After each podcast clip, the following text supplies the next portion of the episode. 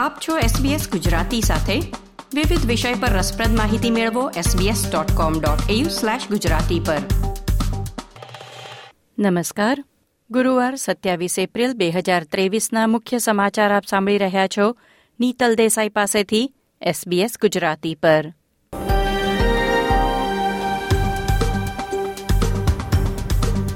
આજના મુખ્ય સમાચાર. ઓસ્ટ્રેલિયાની માઇગ્રેશન સિસ્ટમમાં વ્યાપક ફેરફારની જાહેરાત. કરિયાણાના ભાવમાં દાયકાઓમાં સૌથી મોટો ભાવ વધારો નોંધાયો.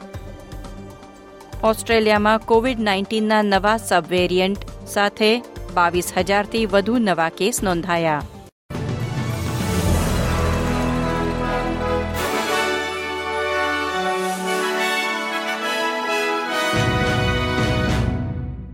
પ્રસ્તુત છે સમાચાર વિગતવાર. ઓસ્ટ્રેલિયાની માઇગ્રેશન સિસ્ટમમાં મોટા ફેરફાર કરવાની ગૃહપ્રધાન ક્લેર ઓનીલે ગુરુવારે જાહેરાત કરી હતી. એકસો છ્યાસી પેજની માઇગ્રેશન સમીક્ષા અંતર્ગત મંત્રી ઓનીલે જણાવ્યું હતું કે દેશની માઇગ્રેશન પ્રણાલી તેના ઉદ્દેશ્ય મુજબ કાર્ય કરી રહી નથી. સમીક્ષામાં જાણવા મળ્યા મુજબ, દેશની ઇમિગ્રેશનની પ્રણાલી ઘણી જટિલ છે અને તેની અસર સોથી વધુ વિઝા શ્રેણીને થઈ રહી છે. ફેરફાર પ્રમાણે, ઉચ્ચ સ્કિલ ધરાવતા કર્મચારીઓના વિઝાની પ્રક્રિયામાં ઝડપ લાવવામાં આવશે.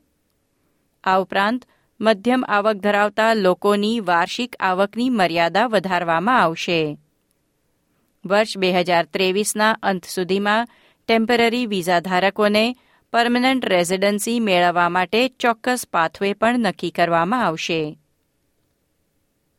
ઓસ્ટ્રેલિયન બ્યુરો ઓફ સ્ટેટિસ્ટિક્સ અનુસાર દેશમાં કરિયાણા તથા ડેરી ઉત્પાદનોમાં છેલ્લા વર્ષમાં દાયકાઓમાં સૌથી મોટો ભાવ વધારો નોંધાયો છે. દૂધ, દહીં અને ચીઝના ભાવમાં લગભગ પંદર ટકાનો વધારો થયો. બ્રેડ અને અનાજમાં બાર ટકા વધ્યા અને ફળ અને શાકભાજીમાં પાંચ ટકાનો ભાવ વધારો નોંધાયો છે. ક્રિસમસ પછી સૌથી મોટો ભાવ વધારો જે ઉત્પાદનોમાં થયો હતો, તેમાં સોફ્ટ ડ્રિંક ફળ, શાકભાજી, કોફી, ચા ફ્રોઝન ફૂડ અને હેલ્થ સપ્લિમેન્ટનો સમાવેશ છે. એંગ્લિકેર ઓસ્ટ્રેલિયાએ તેનો વાર્ષિક રેન્ટલ અફોર્ડેબિલિટી સ્નેપશોટ રિપોર્ટ બહાર પાડ્યો છે. રિપોર્ટમાં જાણવા મળ્યું છે કે લઘુત્તમ વેતન પર ફૂલ ટાઈમ નોકરી કરતા લોકો માટે ભાડાના મકાનોમાંથી માત્ર શૂન્ય પોઈન્ટ આઠ ટકા મકાનો પોસાય તેવા છે. રિપોર્ટમાં એવું પણ જાણવા મળ્યું કે જોબ સીકર અથવા યુથ અલાવન્સની ચૂકવણી મેળવનાર લોકો માટે કોઈ પણ ભાડા પરવડે તેવા નથી. ઓસ્ટ્રેલિયામાં ઓમિક્રોનનું નવું કોવિડ નાઇન્ટીન સબવેરિયન્ટ વધી રહ્યું છે. Subvariant XBB one point sixteen, જે આર્કટરસ તરીકે ઓળખાય છે, તે ઓસ્ટ્રેલિયામાં જાન્યુઆરીમાં મળી આવ્યું હતું. ન્યૂ સાઉથ વેલ્સ સર્વેલન્સ રિપોર્ટના નમૂનાઓ દર્શાવે છે કે પંદર એપ્રિલ સુધીમાં ઓમિક્રોનના તમામ કેસમાંથી ચોથા ભાગના આ નવા વેરિયન્ટના છે. કોવિડ નાઇન્ટીનનો આ પ્રકાર વધુ ગંભીર હોવાના કોઈ પુરાવા નથી, પરંતુ જાપાનમાં થયેલ અભ્યાસ મુજબ તે વધુ સરળતાથી ફેલાઈ શકે છે. ન્યૂ સાઉથ વેલ્સમાં સૌથી ઝડપી વધારો નોંધાઈ રહ્યો છે. સત્તર માર્ચ સુધીમાં ઓસ્ટ્રેલિયામાં બાવીસ હજારથી વધુ કોવિડ નાઇન્ટીન કેસ નોંધાયા છે. અને ગયા અઠવાડિયે તે વધીને ઓગણત્રીસ હજારથી વધુ થઈ ગયા છે. ન્યૂ સાઉથ વેલ્સમાં ગયા અઠવાડિયે બાર હજાર ત્રણસો ત્રાણું નવા કોવિડ નાઇન્ટીન કેસ નોંધાયા હતા. હવાઈ જતી ક્રૂઝ શિપ પરથી એક ઓસ્ટ્રેલિયન વ્યક્તિ પાણીમાં પડી ગુમ થઈ છે. રોયલ કેરેબિયન ક્રૂઝ જહાજ ક્વોન્ટમ ઓફ ધ સીઝના એક બ્રિસ્બેન બંદરેથી જોડાયેલા મુસાફર શિપમાંથી બહાર દરિયામાં પડી ગયા હોવાના સમાચાર મળ્યા હતા. ત્યારબાદ શિપના ક્રૂના સભ્યોએ તેમને શોધવાનો પ્રયાસ કર્યો હતો. પરંતુ તેને શોધી ન શક્યા.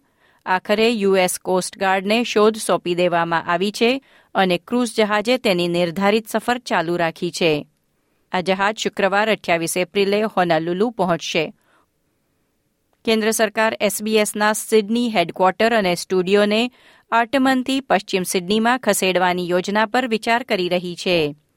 ઓગણીસો ત્રાણુંમાં ભૂતપૂર્વ વડાપ્રધાન પોલ કીટિંગે આર્ટામન સ્થિત એસબીએસ સ્ટુડિયોનું ઉદ્ઘાટન કર્યું. ત્યારથી છેલ્લા ત્રીસ વર્ષથી એસબીએસના ટીવી અને રેડિયો કાર્યક્રમ આ સ્ટુડિયોમાંથી પ્રસારિત થઈ રહ્યા છે. Federal minister for communication Michelle રોલેન્ડે જાહેરાત કરી કે સ્ટીયરિંગ કમિટી એસબીએસ સ્ટુડિયોને સંભવિત વેસ્ટર્ન સિડની ખસેડવાના ફાયદા, તેનો ખર્ચ અને બિઝનેસ કેસની તપાસ કરશે. જો કે અંતિમ નિર્ણય એસબીએસ બોર્ડ દ્વારા લેવામાં આવશે અને એસબીએસને ખસેડવાનો કોઈપણ નિર્ણય લેવામાં આવે, તો તેના પર વર્ષ બે હજાર ચોવીસ પછી જ અમલ કરવામાં આવશે. આ હતા ગુરુવાર સત્યાવીસ એપ્રિલની બપોરના ચાર વાગ્યા સુધીના મુખ્ય સમાચાર. આ પ્રકારની વધુ માહિતી મેળવવા માંગો છો? અમને સાંભળી શકશો Apple podcast Google podcast Spotify કે જ્યાં પણ તમે તમારા પોડકાસ્ટ મેળવતા હોવ.